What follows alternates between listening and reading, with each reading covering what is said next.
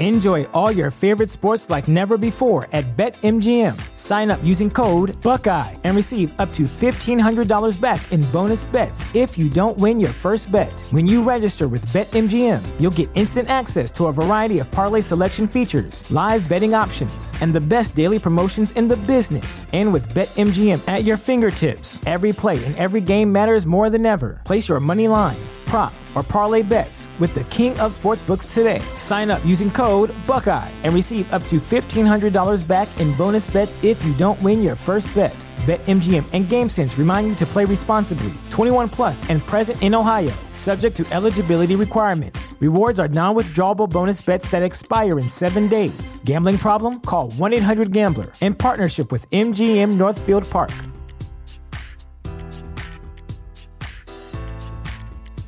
What's the easiest choice you can make? Window instead of middle seat? Picking a vendor who sends a great gift basket? Outsourcing business tasks you hate? What about selling with Shopify? Whether you're selling a little or a lot, Shopify helps you do your thing, however you cha-ching. Shopify is the global commerce platform that helps you sell at every stage of your business. From the launch your online shop stage to the first real life store stage, all the way to the did we just hit a million orders stage. Shopify's there to help you grow. Whether you're selling scented soap or offering outdoor outfits, Shopify helps you sell. Wherever and whatever you're selling, Shopify's got you covered. Sign up for a $1 per month trial period at shopify.com slash try. Go to shopify.com slash try now to grow your business, no matter what stage you're in. Shopify.com slash try. TRX incontra. TRX Radio. That's Davide up, Bassi. that's what's up. Bassi Maestro, Norto Floreto. Abbiamo davanti una persona che ha fatto un pezzo di storia. Tra l'altro, prima cercavo proprio l'ABC, la voce Wikipedia, e mi sono. Ho visto una cosa di cui mi ero praticamente dimenticato. Le tue primissime cose sono addirittura alla fine degli anni Ottanta. Art of Heart ti dice qualcosa? Ehm, sì, allora, ehm, no, non era quello il titolo esatto, era... Su Wikipedia era scritto così. Eh vabbè, ma su Wikipedia è già tanto che ci sia quella roba lì. Allora, eh, allora eh, praticamente ho iniziato a rappare, sì, alla fine degli anni 80, 87, 88.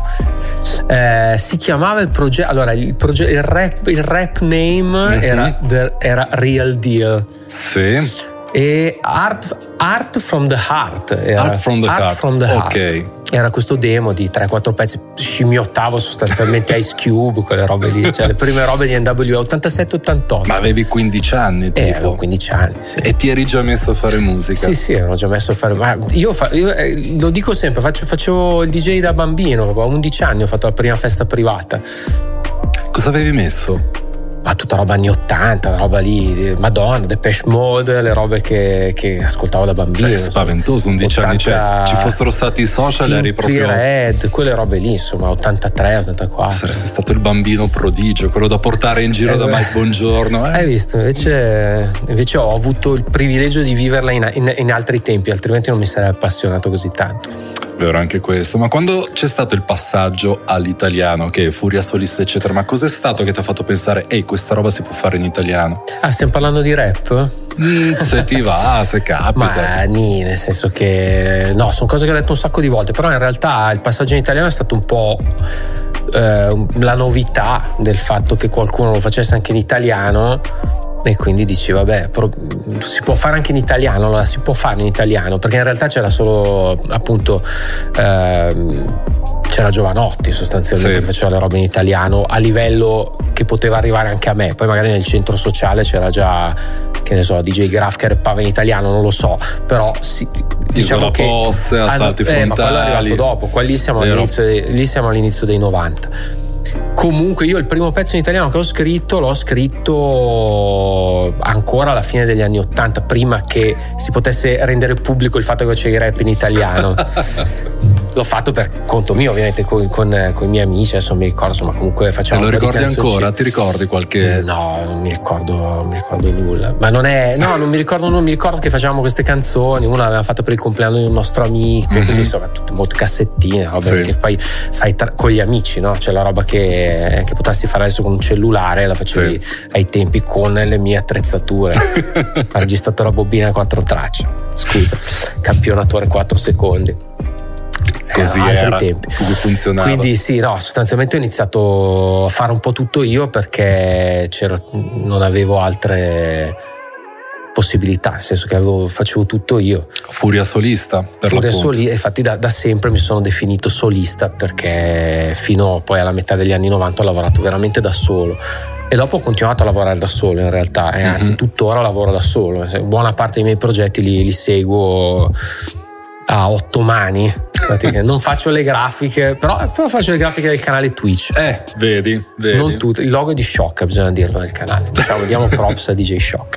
Ma tra l'altro, quanto ti stai divertendo su Twitch? Eh sì, Twitch è una bella, una bella sfida perché. Buzz Diesel è il nome del canale. Buzz Diesel è il nome del Ricordiamolo, canale. momento pubblicità. Sì, no, ma parliamone di quella cosa, magari anche dopo, perché è proprio una bella. Um, è stata l'unica, diciamo, valvola di sfogo e creativa di quest'anno da un punto di vista di eh, così, di stimoli mm-hmm. perché ho riscoperto un mondo che non pensavo esistesse più, anche di come quando prima abbiamo detto l'idea della precisione, no? anche sì. il fatto di dover essere comunque precisi, scrupolosi su determinate cose, che può essere un palinsesto, degli appuntamenti fissi che crei, che non, solo, non diventano solo tuoi, ma anche mm-hmm. delle persone che ti seguono.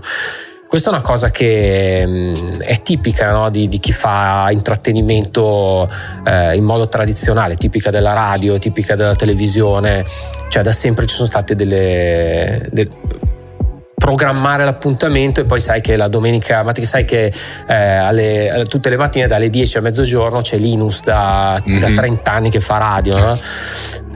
È quella roba lì. In piccolo, però funziona quel meccanismo lì. Quando cade? In che giorno della settimana? Ma adesso faccio fissi, faccio i martedì, i giovedì e le domeniche mattine. Però, uh-huh. per esempio, adesso l'ho finito settimana scorsa per tre mesi. Ho fatto il cineforum il sabato sera con i film Vero. trash italiani, comici. Ma perché adesso c'era bisogno di quella cosa, nel senso che adesso c'è bisogno di trovare dei momenti in cui tutti fuggono alla realtà di tutti i giorni, no? sì. E quindi lì è una specie di bolla chiaramente non può durare all'infinito, però diciamo che può invece mettere delle, delle fondamenta eh, per un lavoro futuro. Io ho tanti anni che comunque faccio anche radio, faccio anche questo tipo di contenuti, per cui eh, per me è abbastanza normale. Lì lo faccio in modo più informale e sono un po' a casa mia, cioè faccio sostanzialmente la, quello che ho sempre fatto, i cazzi miei, no? Cioè, è l'idea tipo io faccio questo, se ti piace vieni, se non ti piace vai da cioè ce ne sono mille di contenuti che ti possono interessare di più, però io faccio questo. Eh. E c'è un'interazione molto bella. C'è molto, un'interazione molto, molto bella. bella. sì, si sta creando proprio una specie di community che ho, ho riscontrato che in tanti casi non c'è. Per esempio, uh-huh. se tu vai su tanti canali europei che fanno il mio stesso tipo di contenuto, americani soprattutto, eh, dove magari poi ci sono dei nomi, chiaramente i nomoni, no? Jazzy Jeff, eh, sì. Scratch Best, tutti quelli che chiaramente fanno anche un po' di numeri perché giustamente sono famosi worldwide non, non, in realtà non, non, c'è un vero dialogo, cioè Twitch è, è limitato alle, alle emote, cioè sì. comunque alle chat dove vedi comparire un sacco di faccine, di robe, di yeah, pump it up, tutte queste cazzate qua, però in realtà non, si, cioè non hai neanche modo di incontrare la gente. Sì. Eh, che è, è, l'opposto di quello che succede a noi tutte le settimane. Quindi devo dire, mi sto, mi sto vivendo la cosa con chiaramente richiede cura impegno. Però è anche vero che quest'anno non ho suonato, cioè avrò fatto 5 serate quest'anno, per cui anche il discorso di preparare dei DJ set che non sono per il locale, ma sono per un altro, diciamo, eh, un altro contenuto però non meno importante. Eh, insomma, è comunque stimolante no? il fatto di essere sempre alla ricerca, comprare i dischi, tenersi aggiornati su quello che mi interessa ovviamente. Mm-hmm Tanto alla fine la musica è una, tanto per dire la frase proprio da, sì, sì, beh, da certo. Grest. Adesso, beh, ma in realtà è vero, la musica è una, e poi, poi, ecco, poi si può anche dire, cioè, poi la musica, cioè la musica bella e la musica brutta. no, poi una cosa interessante che dicevi la prima volta che avevamo commentato questa tua presenza su Twitch è che non ti aspettavi che dal mondo di internet venisse fuori qualcosa di così costruttivo anche a livello di interscambio. Allora, ho pensato a questa cosa in questi mesi. Ah, e ho da, pensato da bravo che, preciso che da precisino che sono, ci ho ragionato e ho pensato che come giustamente più volte ho anche detto nei pezzi, tutto è ciclico, no? Come mm-hmm. tu ben sai, tutto torna ciclicamente. E qua siamo semplicemente al, al ricircolo del, di quello che era la, la prima il primo tipo di formazione di community su internet, che era alla fine degli anni 90, primi 2000, esattamente vent'anni fa. Sì. Cioè le community, i primi forum, i, prime, I newsgroup. Newsgroup, le prime aggregazioni, diciamo, di gente che viveva online come fosse una novità. No? Chiaramente mm-hmm. c'è stato un ricambio generazionale. La cosa interessante è che invece, a differenza dei tempi, dove era una novità, Adesso molti sono tornati lì uh-huh. dopo tanti anni, dopo tanti anni tipo che non esistono i forum, non esistono. Adesso c'è questo tipo di eh, scrivo, no? cioè, questa cosa di scrivere, di comunicare scrivendo, una, è una cosa è una, che ti porta un po' indietro, come sì. suonare un vinile, perché se ci pensi adesso chi è che cioè, su Instagram si mette a scrivere i post di 3 km, cioè fai un video, fai una storia e parli, no? si usa... E ottieni anche molto di più. E ottieni anche molto di più. Quindi è un po' un ritorno al passato e un riscoprire anche un po' la passione di cercare gente che condivide un po' i tuoi stessi interessi, secondo me. E questa cosa è interessante, sicuramente è, è, credo che sia costruttiva per il futuro. Poi eh, io mi vedo ormai in una prospettiva, cioè io posso fare tendenzialmente solo questo, cioè non posso più legarmi a delle cose che non mi rappresentano o che vedo forzatamente. Mm-hmm. Ogni tanto ho anche delle proposte, ma non, non riesco più.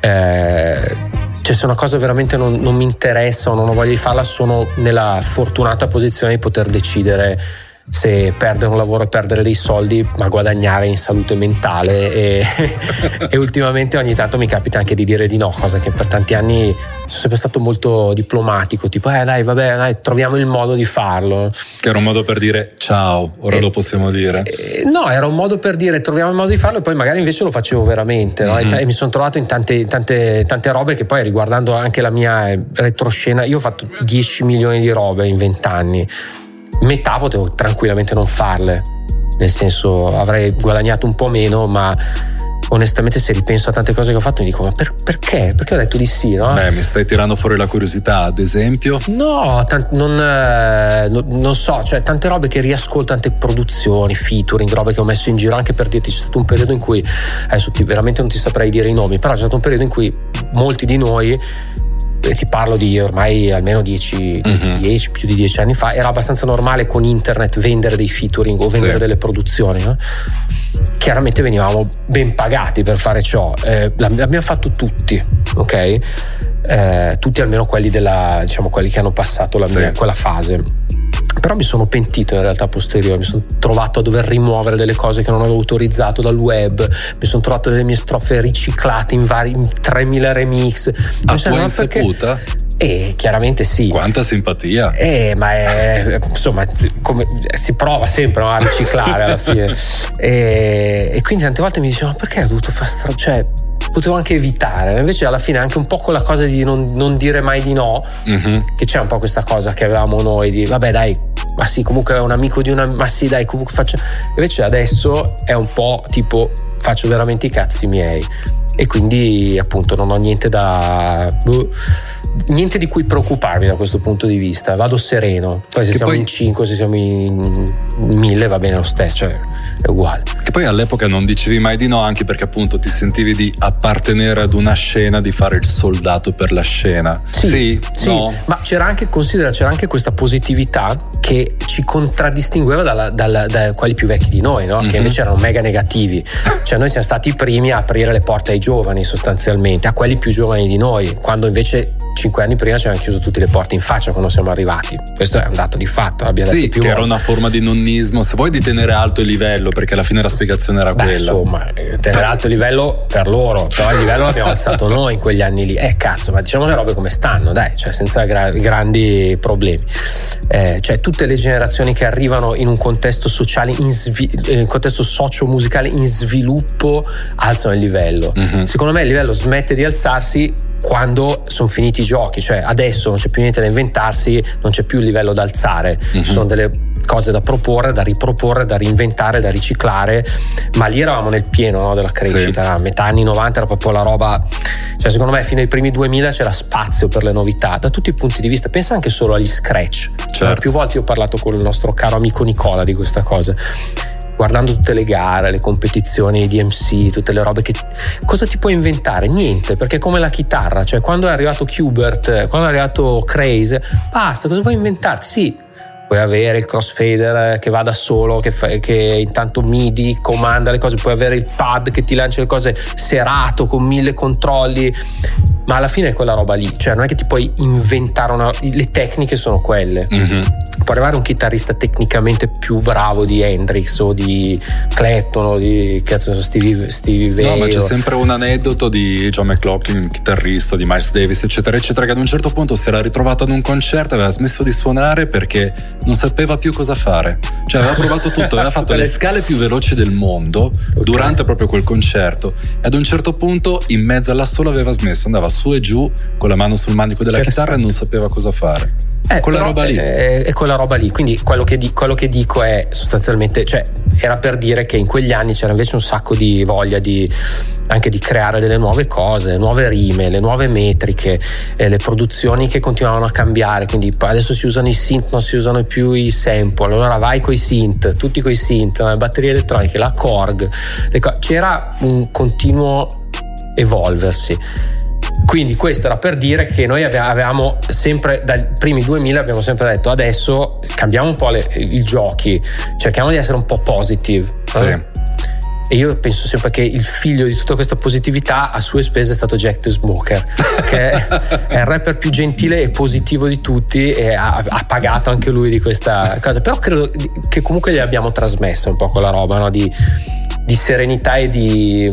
Oesa, prima ancora nel primo periodo OTR, era Eh, proprio il positivo ecco, per eccellenza. primo periodo che poi dopo si è un po', si è un po' infossato Esa su quella roba barricadero. Si è- è proprio su- gente guasta era invece un po' più core come, come Sì. attitudine però Esa è sempre stato uno apertissimo anche lui basti pensare a tutti i contest che ha fatto è stato uno che appunto anticipato un po' no, su Sì. quella roba lì ovviamente poi tutti quelli che anticipano così con, la, con bonarietà alla fine qualcun altro lo fa poi invece facendo i soldi questo si sa eh, d'altronde cioè In un periodo in cui sembrava che del rap non importasse più niente a nessuno, perché c'era stata la prima fiammata, sottotono, articolo 31, eccetera. Poi attorno al 2000, prima di Mondo March, prima di Fabri Fibra, c'era proprio la fase, ok, del rap non ce ne può fregare di meno, Sì, noi sì, major, certo. noi mainstream. E in realtà questa cosa si stava trasferendo anche sulla scena, c'era un calo di entusiasmo. E tu veramente hai tenuto la barra dritta, hai fatto dei prodotti di qualità e hai proprio, eh, come dire, anche messo intorno a te delle persone che erano propositive. Ma allora non l'ho fatto comunque con l'idea di, di dire vent'anni dopo abbiamo fatto questa cosa, l'ho fatto perché non potevo fare altrimenti, era la mia musica, era la mia vita e l'ho fatto per puro spirito di eh, posso fare solo questo, cioè era l'unica roba che mi interessava fare, quindi non avevo altri tipi di visioni, cioè io non ho, non ho ragionato come tanti ai, ai tempi, no? quelli che poi io- a cui ho puntato il dito contro che hanno fatto due conti e hanno detto aspetta un attimo, qua non si guadagna più col rap, no? anche perché magari qualche soldino più di me l'avevano visto, Sì. perché un Neff ha più soldi di me sicuramente li ha visti negli anni 90, no? A un certo punto uno fa due conti, dice aspetta che non gira più, fammi cambiare un po' tiro, no? E questa cosa giustamente ai tempi noi non, non l'abbiamo vista di, di buon occhio Certo. perché andavamo dritti per la nostra strada, non che dovevamo difendere chissà che cosa, è che abbiamo lottato duro per arrivare a un certo punto e quindi ci piaceva anche dire siamo qui e rimaniamo qui a fare il nostro. Poi appunto eh, valeva la stessa regola perché Mhm. poi ai concerti magari c'erano 50 persone, in quelli- se c'erano i concerti. Però eh, per noi è stato importante perché senza quel tipo di diciamo di infarinatura nei, nei primi 2000 eh, che è diversa dall'infarinatura di, di, primi due, di un altro tipo di infarinatura che noi non abbiamo vissuto eh, non, sa- non, saremmo arrivati ad avere neanche l'esperienza e la capacità di arrivare così avanti, sì. così in fondo, con tutto quello che è, può essere anche il lavoro in studio, piuttosto che mm, non lo so, le, no, ma proprio un certo tipo di cioè, professionalità. Cioè, assolutamente, cioè se io non mi fossi trovato in tante situazioni imbarazzanti da un punto di vista di, di produzione, no? cioè anche per dirti tante robe che ai tempi ti venivano proposte perché facevi hip hop, coproduzioni, remix, che poi dopo buona parte non andavano in porto, no? Perché sì. tu erano, proviamo a fare il remix della cosa, poi dopo ovviamente non funzionava mai niente, no? Però se io non fossi passato attraverso a tutte queste cose e non, avessi, non ne avessi scartate un bel po' da un punto di vista tipo questo mi piace, questo no, se non avessi lavorato in altri studi perché non esisteva solo l'hip hop e quindi ho fatto tanto pop, ho fatto tanta mm-hmm. post produzione, ho fatto tanto editing, tante, probabilmente non sarei così, così skillato su tante robe robe che se adesso devo affrontare una produzione pop o una produzione funk o una produzione con una roba suonata, insomma, non dico eh, però so dove mettere le mani. Poi non capita così spesso, però quando capita diciamo che me la, me la cavo abbastanza tipo andiamo in questa direzione, perché eh, quegli anni lì chiamavano un po' anche survival no? of the fittest, tipo dobbiamo comunque farcela, raga, qua bisogna far tornare i conti, adesso a fine mese non si mangia. E poi davvero Bastian Contrario, quando potevi raccogliere tutto questo ed entrare anche tu nel novero dei venerati maestri della scena, eccetera, eccetera, Cosa è successo? che, è, che, questa cosa non mi rappresenta più sostanzialmente. È diventato come il calcio il rap no? negli ultimi anni, per cui come odiavo il calcio negli anni Ottanta che ero un bambino e tutti i miei compagni giocavano a calcio, adesso non è che odio il rap chiaramente, però eh, diciamo che non, a un certo punto ho sentito un peso su tutto quello che facevo come di dover rappresentare una cosa che, non, che in realtà non c'era più, no? E quindi la, a fatica ho iniziato a, a, provare a togliermelo un po' di dosso. Domanda, non c'era più per te o non c'era più in generale? Mm. Allora, credo che in generale non ci sia più un certo tipo di appartenenza mm-hmm. per ovvi motivi, no? Eh, l'altro giorno ho fatto una, un esempio proprio in una diretta su Twitch che secondo me calza abbastanza eh, a fagiolo che è questo. Eh, se tu ascoltavi, tu ti ricordi bene perché in quegli anni eri sicuramente più esploratore di me. Se tu nei primi o anche fino a metà anni 90 mm-hmm. ascoltavi rap che arrivava da varie parti del mondo, ma anche solo dall'Europa. Tu pensi solo al rap che arrivava, non so, dall'est Europa, dalla Spagna, dalla, dalla Germania, dalla Svezia, che erano chiaramente molto più, cioè poi con la madrelingua e tutto, sì. dall'Inghilterra prima di diventare esterofili, no? poi hanno avuto il periodo in cui sembravano americani, per, per 15 anni sono, rimasti, sono diventati americani, dalla Francia.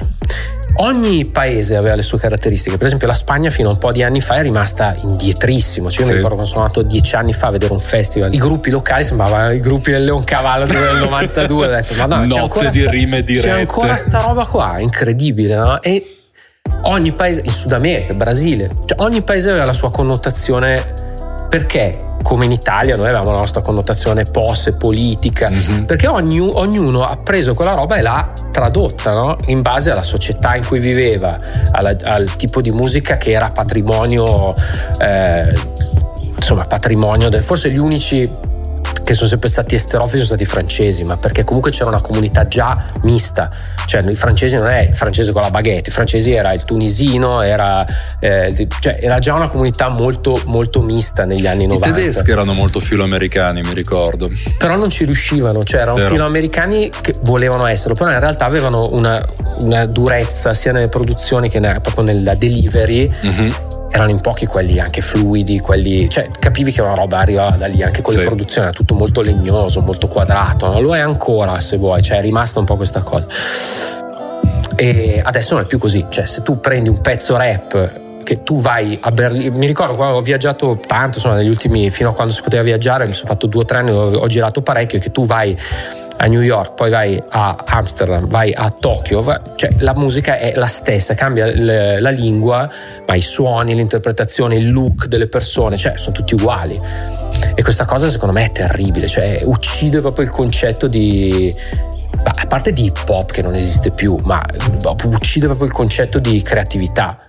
Cioè è l'anticreatività, è la, la, la pochezza artistica, no? come lo sono tante espressioni eh, di questa musica, come io continuo a dire, io ho questa battaglia in ogni intervista che faccio dove ho questa battaglia contro l'autotune e Melodyne che secondo me hanno completamente distrutto la musica in assoluto. L'hanno appiattita. Ma non solo la musica rap, hanno distrutto la musica. Sì. Cioè, il fatto di poter correggere gli errori ha portato, è come la plastica facciale, cioè quella roba tipo che alla fine su Instagram sono tutte sono uguali. I filtri, bravo, sono come i filtri di Instagram, è la stessa cosa, però c'è sulla musica. Questa cosa è agghiacciante, tanto è vero che adesso se io, io scarto a priori un pezzo, anche se è bello, se non riesco a, cioè se, se, è fatto così, cioè se è visibilmente fatto così che si sente, non riesco più a sentirlo, mi dà fastidio.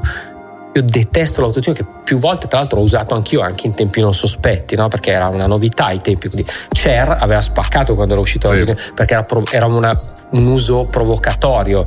Non è che poi Cher ha costruito una carriera facendo poi tutte le voci così, ha fatto quel pezzo lì che era una usato poi anche nelle pubblicità dei gestori eh. telefonici, quindi super popolare. No, vabbè, esatto, lì poi, però nel senso è proprio concettualmente l'idea che si è personalizzato qualsiasi tipo di contenuto e questa cosa non, per me non esiste no? e quindi la, la, mia battaglia con la musica con eh, diciamo con quello che sono i contenuti che cerco di creare che possono essere i contenuti mm-hmm. è cercare di staccarmi da una parte cercare di staccarmi dalle regole in generale che ci sono. Cioè, se una cosa ha delle regole, o comunque se la gente è abituata che la regola è quella lì, cerco di snaturarla. Poi magari non può, può non funzionare. Ti faccio un esempio: io quest'anno ho ricominciato a fare Down with Bassi. Mm-hmm. Con, non più con la stessa formula, ma cambiando la formula e facendolo in modo molto più grezzo. È una cosa che richiede molto assestamento e so che non è apprezzata come vederci in studio con l'editing fatto bene, con le luci messe, con cinque camere, con l'ospite inquadrato bene e, e le puntate che ti puoi rivedere, perché è un'altra cosa. Però ho scelto di innanzitutto beccare quelli che voglio io, certo. a prescindere dal fatto che sia un artista che, su cui ho pressione, cosa che invece nelle prime, cioè chiaramente nelle prime due serie si era cercato un po' sì, sì, chiami l'amico, però chiami anche quello che magari non conosci bene, che però sai che la gente interessa. Con tutto che noi abbiamo, noi abbiamo, avuto poi la fortuna, fortunatamente, di incontrare tutti degli artisti che anche se magari non conoscevamo bene personalmente, bene nel senso proprio che non ci abbiamo passato gli anni assieme artisticamente, sono rivelate delle persone incredibili anche fuori, no? quando sì. poi ci siamo incontrati fuori da, da, da Webuster, poi continuata la, la roba, la cena e tutto. Però ecco, è proprio la mia presa di posizione di dire non voglio copiare una formula che c'è stata, non voglio rifarmi a quello che è stato la, la formula di... perché adesso quella roba lì è già stata rifatta in eh, 10.000 modi, chiaramente anche meglio perché poi dopo, come diciamo prima con Esa, poi è arrivato il budget e c'è qualcuno che ha fatto quei soldi, cosa che noi non avevamo, ma non ho, non ho bisogno di quel tipo di contenuto. Cioè, allora io per fare quel tipo di contenuto lo faccio, mm-hmm. però vado da un'altra parte e mi paghi. Certo. Nel senso che lo, fa, lo faccio come faccio un programma radio per conto terzi. Va benissimo, non è un problema. Però fare quello che voglio io, che può essere musica, che può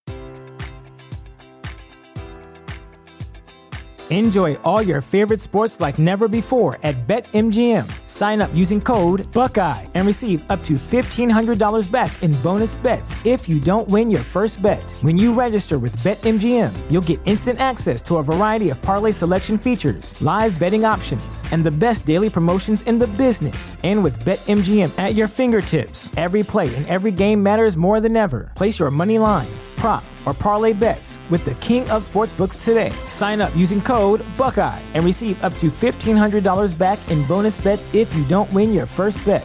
BetMGM and GameSense remind you to play responsibly. 21 plus and present in Ohio, subject to eligibility requirements. Rewards are non-withdrawable bonus bets that expire in seven days. Gambling problem? Call 1-800-GAMBLER. In partnership with MGM Northfield Park.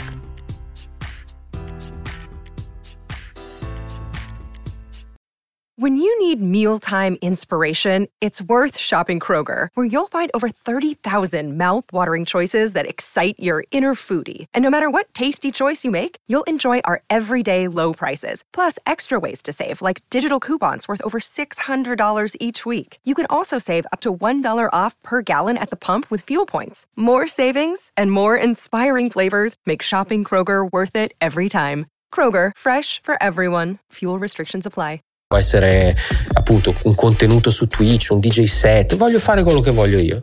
A prescindere, cioè proprio non voglio più avere lo stress. Sai quanto bene vivo da tre anni a questa parte, senza dover più...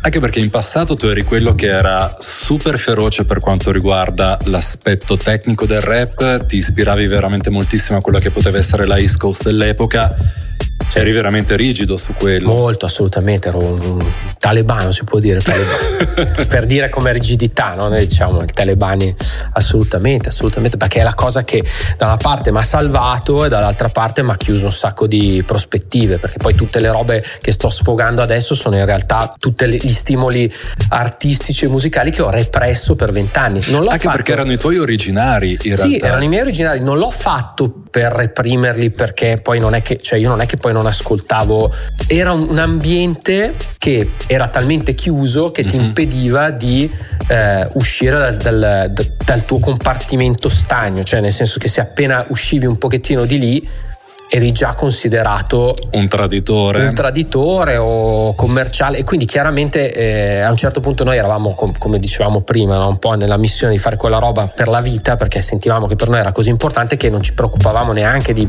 mischiarla con altro mm-hmm. cioè esisteva solo quello no?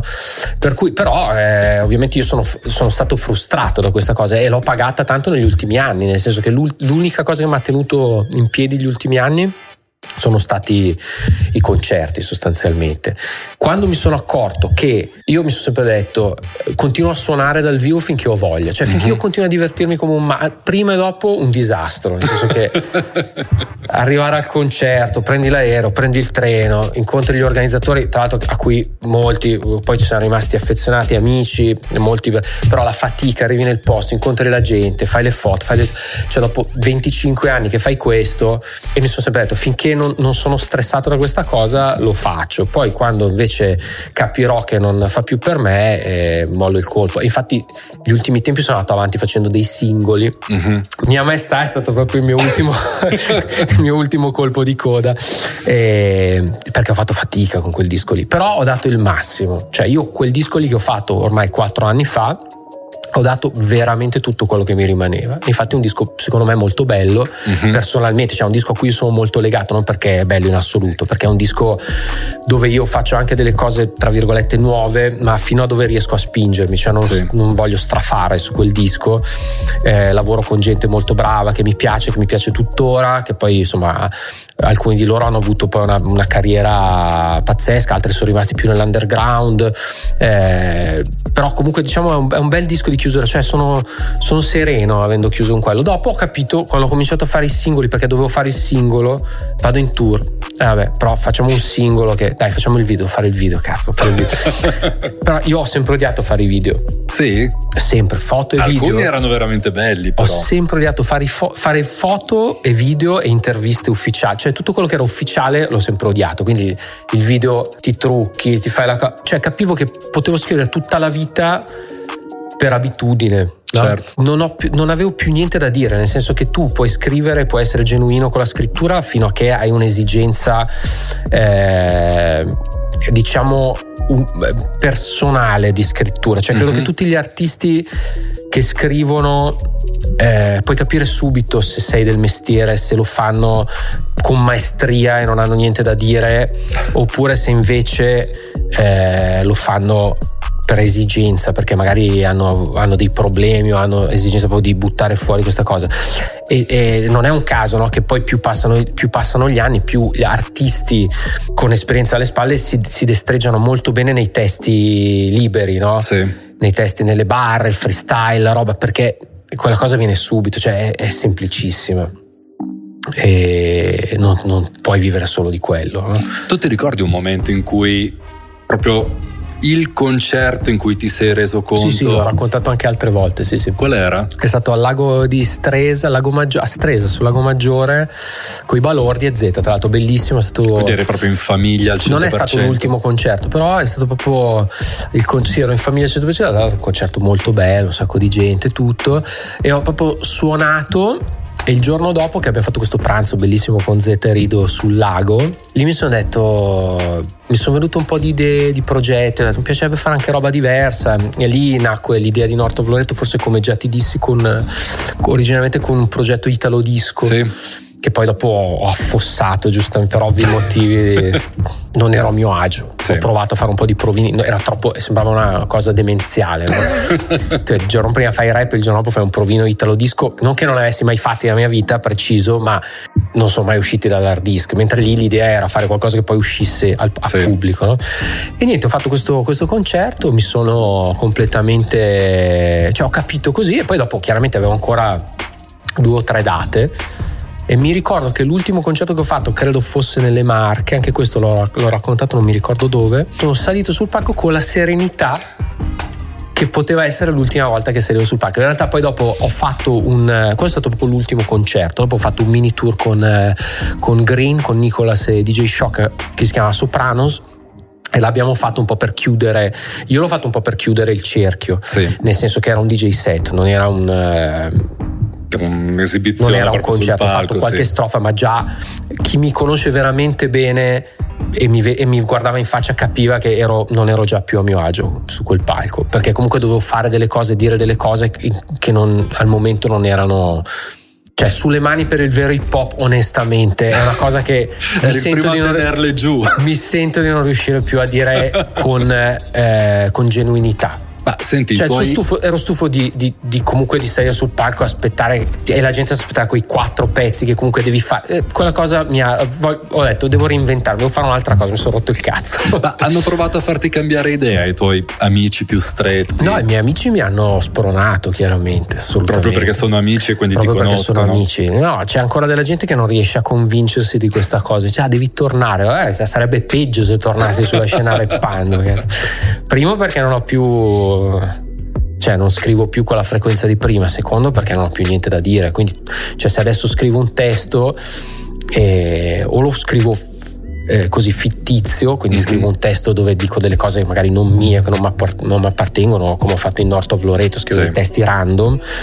Eh, oppure se dovessi fare una roba rap seria comunque la farei un po' per, per abitudine non per, mm-hmm genuinità e non voglio farlo. Cioè, poi ho fatto talmente tanta roba genuina che ci sono 20 dischi dove. C'è dove abbastanza materiale da cui pescare. C'è abbastanza materiale da online. Ma North Floreto come si sta evolvendo? Come è nato ce lo stai raccontando, però come si è trasformato in questi ultimi anni?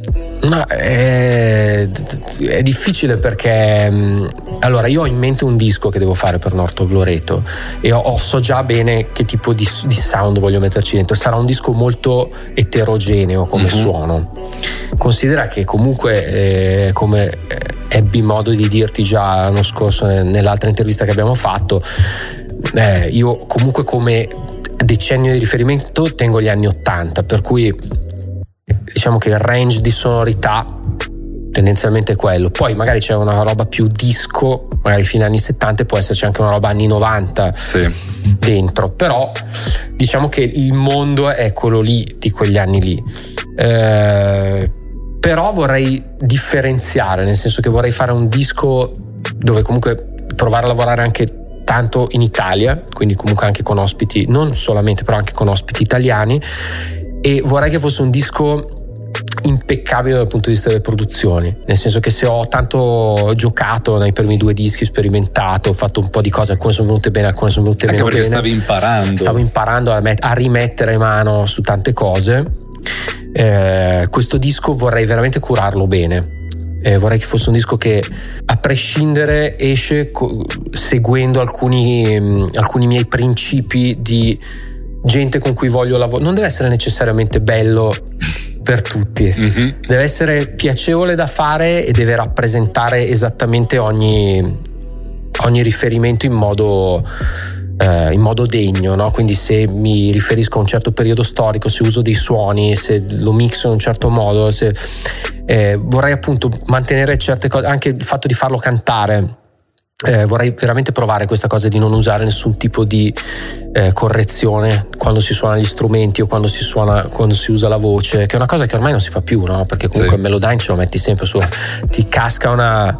anziché fare un altro take, eh, dici vabbè. Qua eh, vabbè, ma dai, tanto poi lo correggiamo. No? Ormai tu, tutti ragionano così, anche quando suoni il basso, dici, vabbè, ho sbagliato la vabbè, poi te la sposto. Ah, vabbè, poi lo spostiamo. Vabbè, poi, eh, poi, alla fine è finto, no? e purtroppo, purtroppo si fa così. Cioè, chi si illude che c'è qualche disco che esce fatto in modo diverso si sbaglia alla grande ragazzi io già usavano l'autotune mi ricordo quando lavoravamo ancora parlo di forse proprio del 2000, lavoravamo sul disco di Alex e mi ricordo che lei era bravissima in studio, bravissima, cioè incredibile, una cantante impeccabile. Faceva 4-5 take tutti uguali, tutti perfetti. No? E mi ricordo quando finivamo il lavoro che il, il, l'allora persona di riferimento del progetto mi diceva: Vabbè, eh, poi mettiamo sempre la scala e questo qua mettiamo sempre comunque un po' di autotune. E dicevo: Ma perché? Ma comunque non si sa mai, no? Però da questo non si sa mai se è arrivato alla tragedia del... Sai che c'è il vocal producer adesso come figura nella, nell'industria americana, no? Che certo. secondo me è la figura più agghiacciante del mondo. Dovete uccidervi tutti i vocal producers. o cambiare mestiere. Occhio perché se c'è in America vuol dire che sta per arrivare in Italia. Shit. Se c'è qualche vocal producer italiano dovete succare, fate cagare. come, come, gli ausiliari del traffico, al pari, pari merito. Cazzo, un lavoro pessimo. Ho letto un'intervista su Sound on Sound, che è l'unica cosa che leggo praticamente da, vent'anni. ok, comunque c'era questa intervista, sto vocal producer, non mi ricordo che pezzo. Ha fatto il pezzo quello. Eh, ha vocal prodotto il pezzo quello col, eh, con eh, Old Town Road, ma quello col, col, ehm, col, papà di Miley Cyrus che ah, canta la versione. Sì, sì. E lui dice io ho lavorato queste vocals per farle perfette e, e dovevo consegnare il pezzo. Sono stato sveglio quattro giorni, quattro notti e alla fine, dopo dieci giorni di editing, spostavo la sillaba e rintonavo e dopo ho avuto le vocals perfette. Te sei un deficiente. Avrei perché... voluto vedere la tua faccia mentre poi la roba, la roba, allucinante è che poi quella strumentale lì è, è, è, sempre la famosa strumentale che avevano rubato al ragazzino, sì. che è l'MP3. Quindi, e poi si fanno le pippe a fare vocal producing su una traccia così infima, no? E dici, ma e, ed è la stessa cosa perché se tu ascolti tanti brani belli, leggevo sempre su Sound Sound una recensione di eh, Signorita di Sean Mendes e, oh Madonna, sì, e sì. Camila, Camila, Cabe, Camila Cabello si chiama. Sì. Lo so, so tutte queste cose perché con le mie figlie ovviamente per anni ci sono state delle playlist eh, web dove ascoltiamo ste robe in macchina. Io regolarmente ascolto musica pop. Ma Vabbè, mi piace perché. Aggiornamento professionale perfetto. mi l'altro. piace perché sento proprio io dopo mi strippo a sentire come mixate e tutto. Poi me li ascolto anche a casa. Ma certi brani mi piacciono tantissimo. Tra l'altro, Dua Lipa, cioè io adoro la produzione di Dua Lipa. Sai che Dua Lipa si chiama Dua Lipa? Sì. Ok.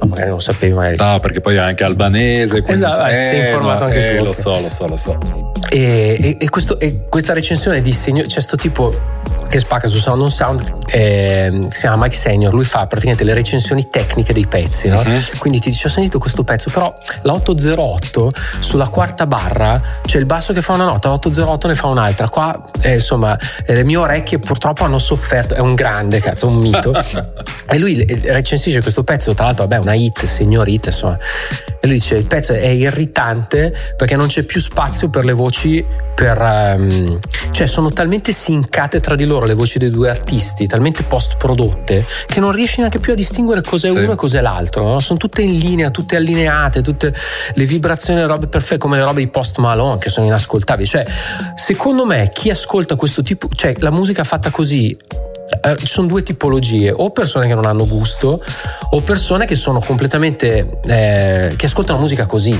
per ascoltare musica, tipo metto la musica di solito col telefono, sì. metto la playlist di Spotify o quello che è eh, metto in play e va bene così, insomma, senza pensare troppo se è una roba intonata, se è stonata. Cioè, adesso c'è questa canzone qua, poi cosa c'è? Ah, c'è Lil Nas X, Old Town, bello, Old Town Road, Old Town Road, eh. poi dopo parte, non so, un'altra roba, eh, Maroon 5, vabbè, mettiamo in Maroon 5. Cioè, poi dopo parte magari un italiano così che è sempre nelle playlist. Tra l'altro io voglio sapere perché nei, non faccio i nomi, sti cazzo di... Non dovrebbero avere l'intelligenza artificiale tutti questi... Le, questi gli algoritmi. Molto, gli algoritmi. Sì. Che tu capiscono che tu ascolti solo tipo funk, mm-hmm. house. Eh, Con te non funziona. Non mi deve uscire il rap italiano in home page, non lo voglio vedere. Non c'è un modo di spiegare a questi signori che gli algoritmi devono funzionare meglio? Non voglio i rapper italiani in home page. Non li voglio neanche tanto Se stanno ascoltando, si stanno disperando Tanto- perché per loro gli tanto me- algoritmi sono fondamentali. Tanto meno le canzoni italiane. Infatti dico sempre a mia figlia: metti col tuo profilo, non usare il mio, che poi vengono fuori. Che poi ci pensi, il rischio era che tu finissi a fare cose di questo tipo, perché in teoria la tua carriera poteva andare in quella direzione lì. Dici come Producer. producer. Ma sì, in realtà, guarda, io mi sono ritrovato a usare questi tools in studio Mhm. e eh, mi sono trovato a usarli sia sulla mia voce che sulle voci, diciamo, di, di altre persone, anche quando ho fatto le produzioni per conto terzo, delle- Sì. dei mixaggi in studio. no? Per cui, sai, se tu ti poni da un punto di vista di, di tecnico del suono, di fonico, di esecutore, sostanzialmente non hai voce in capitolo. Mhm. Nel senso che eh, questa è sempre stata un po' la mia forza, a differenza Sì. di tanti miei colleghi. Nel senso che io quando tu vieni in studio e mi fai mixare una cosa, io dico cosa vuoi? Vuoi andare in questa direzione? Sì, voglio l'autotune, voglio che la roba suoni come la roba di Travis Scott.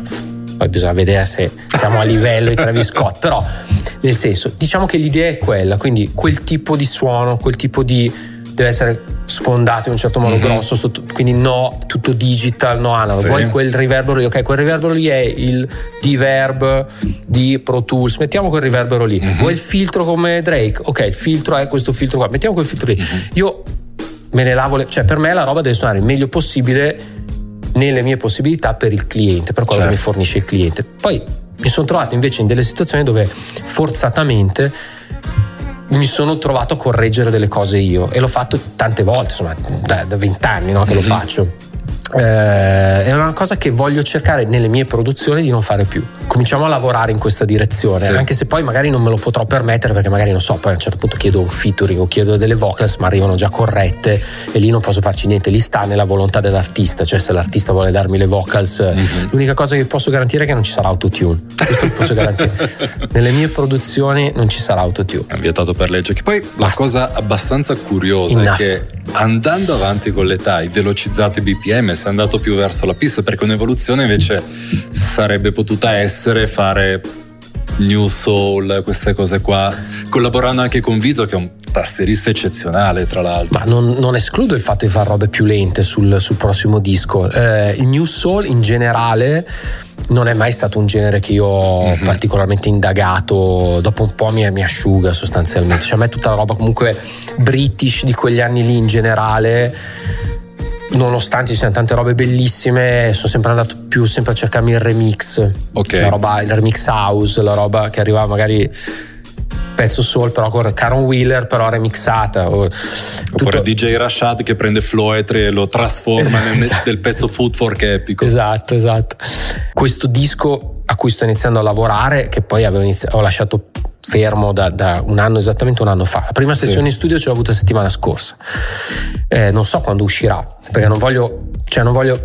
Ovviamente non mi- con la mia filosofia non mi corre dietro nessuno, quindi non me ne frega niente, non ho la pressione del festival, ho la pressione del, di Sanremo, ho la pressione di, Della pianificazione del mercato, delle uscite. delle uscite, non- il video, la non mi interessa al momento. Poi dopo se dovrà essere, sarà, nel senso che se poi un pezzo che c'è nel disco di Norto Floreto parte, va in ra- cioè va- a me non interessa, l'importante è che quello che c'è dentro mi piace, poi Sì. dopo tutto si può fare, nel senso non è che sono mm, rifiuto dei passaggi o rifiuto dei soldi in più, cioè non sono mica scemo, cioè sto facendo una musica che mi piace in più, mi pagano, ben venga come un po' più o meno è sempre stato no, negli ultimi anni.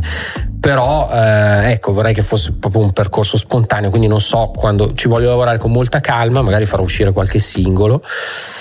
Però ho capito, poi ieri mi ascoltavo la roba, magari mi ascoltavo roba house e mi dico, beh, dovrei comunque fare uscire degli EP, dovrei fare uscire, è che ci vuole tempo, chiaramente. Purtroppo con tutti i lavori, tutte le robe che faccio anche con lo studio, tutto non riesco mai poi a trovarmi, cioè dovrei trovarmi due o tre giorni alla settimana dove produco e basta. Purtroppo non è, non Poi è magari così. ci vuole tempo e ci vuole anche il fatto di entrare pure lì all'interno di una scena, perché quello comunque aiuta.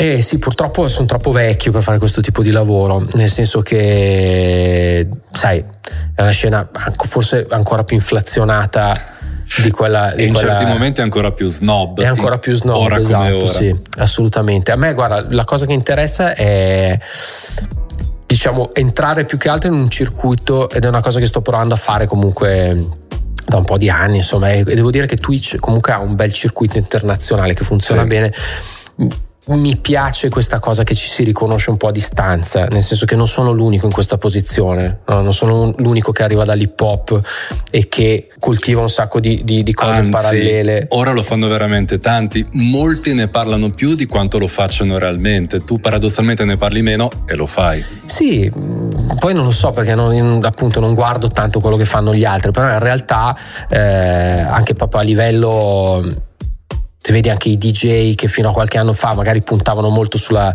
sulla black music, adesso cominciano a fare, eh, come si dice, blender no? di, di genre, com'è che si sì, dice? una fusione di esatto, generi cioè, multigenere e quindi eh, adesso è un, più, un, po più, comune che vedi il DJ che dice ah io suono tutti, sì. tutti i generi che ci sta perché probabilmente l'ha sempre fatto l'unico, guarda, l'unico DJ che l'ha sempre fatto di quel tipo lì è mm-hmm. stato Tony Touch sì. che è sempre stato quello che proprio cioè ha sempre suonato house perché appunto in America come più volte dico infatti poi arrivava in Italia e la gente ci restava esatto, male esatto, esatto.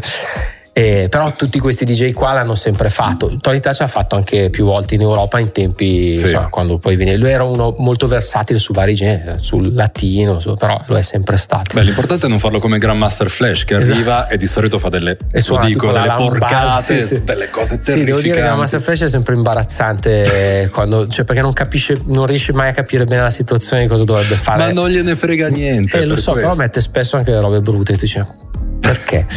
Comunque, vabbè, è untouchable, quindi non è che puoi dirgli niente.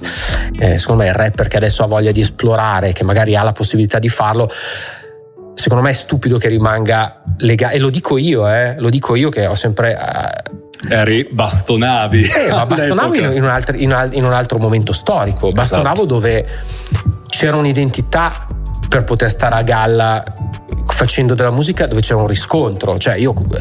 Ma c'era anche la necessità di imparare a fare le cose bene. Perché sì, tu sì, comunque c'era... sei stato fondamentale anche da un punto di vista, come dire, didattico, pedagogico. Eh, ma c'è stata una necessità che era un po' anche una sfida, capisci? Cioè il fatto di provare a far suonare la roba in un certo modo. Era proprio una sfida mm-hmm. che finché non, cioè, ci, mi spacco la testa finché non riesco a fare la roba così. Eh?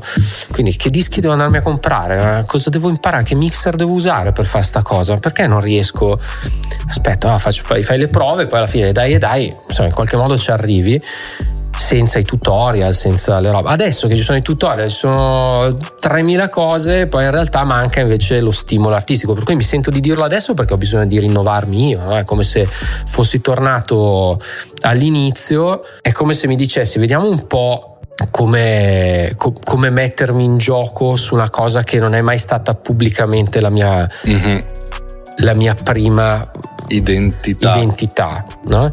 Però mi fa ridere perché adesso io per esempio il martedì sera faccio le dirette hip hop dove metto queste cose che si chiama underrated hip hop jams dove prendo dei dischi e tendenzialmente metto dei dischi che o non conosce nessuno, ma ogni tanto metto anche un classico, posso mettere anche un Tupac, un Nas, un Big, cioè ogni tanto ci sta anche il classico, sì. no? però tendenzialmente metto dei brani che ho collezionato negli anni, che magari non mi ricordo neanche più di avere ma lo faccio con una tal cioè non so come spiegarti è una roba talmente una seconda pelle che io prendo i dischi un po' li metto in ordine non è che mi preparo la scaletta so che quella sera suono due ore di musica più o meno li, se non metto uno ne metto un altro con le doppie copie come cioè, vere DJ beh è, è comunque una roba che ho fatto per talmente tanto tempo che la, fa- la, faccio spontaneamente, non mi devo inventare niente, però so che se uno mi vede da fuori o anche dall'estero e vede questo tipo di preparazione spesso rimane stupito perché dice beh aspetta un attimo, a parte che c'ha dei dischi magari che, che da dove l'ha tirata fuori sta roba qua, non mi ricordo, fosse stato un disco, ho taggato Just Blaze, sì. detto ci, appunto c'è sta roba che ci sentiamo, mi fa ridere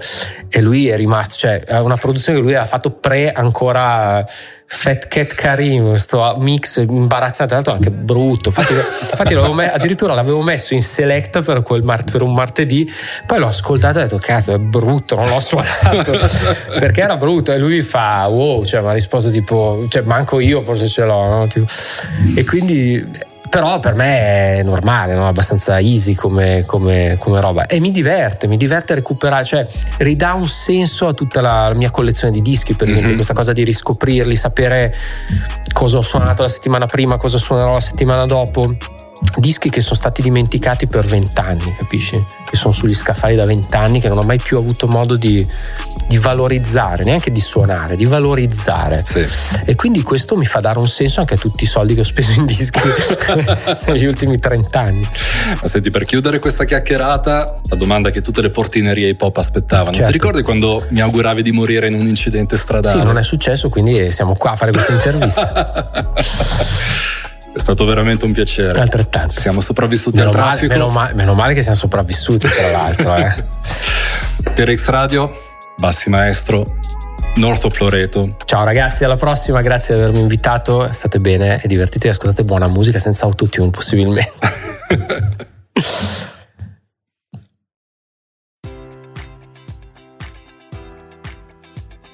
Enjoy all your favorite sports like never before at BetMGM. Sign up using code Buckeye and receive up to $1,500 back in bonus bets if you don't win your first bet. When you register with BetMGM, you'll get instant access to a variety of parlay selection features, live betting options, and the best daily promotions in the business. And with BetMGM at your fingertips, every play and every game matters more than ever. Place your money line prop, or parlay bets with the king of sportsbooks today. Sign up using code Buckeye and receive up to $1,500 back in bonus bets if you don't win your first bet.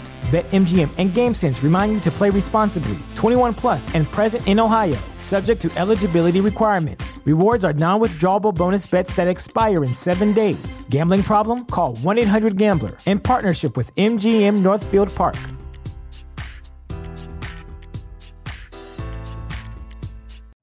You know how to book flights and hotels. All you're missing is a tool to plan the travel experiences you'll have once you arrive. That's why you need Viator. Book guided tours, activities, excursions, and more in one place to make your trip truly unforgettable. Viator has over 300,000 travel experiences to choose from. Everything from simple tours to extreme adventures and all the niche, interesting stuff in between. So you can plan something that everyone you're traveling with will enjoy. Real traveler reviews give the inside scoop from people who've already been on the experiences you're considering. So you can plan with confidence. Free cancellation helps you plan for the unexpected. And 24 7 customer support means you can travel worry free. Download the Viator app now and use code Viator10 for 10% off your first booking in the app. Find travel experiences for you. Do more with Viator.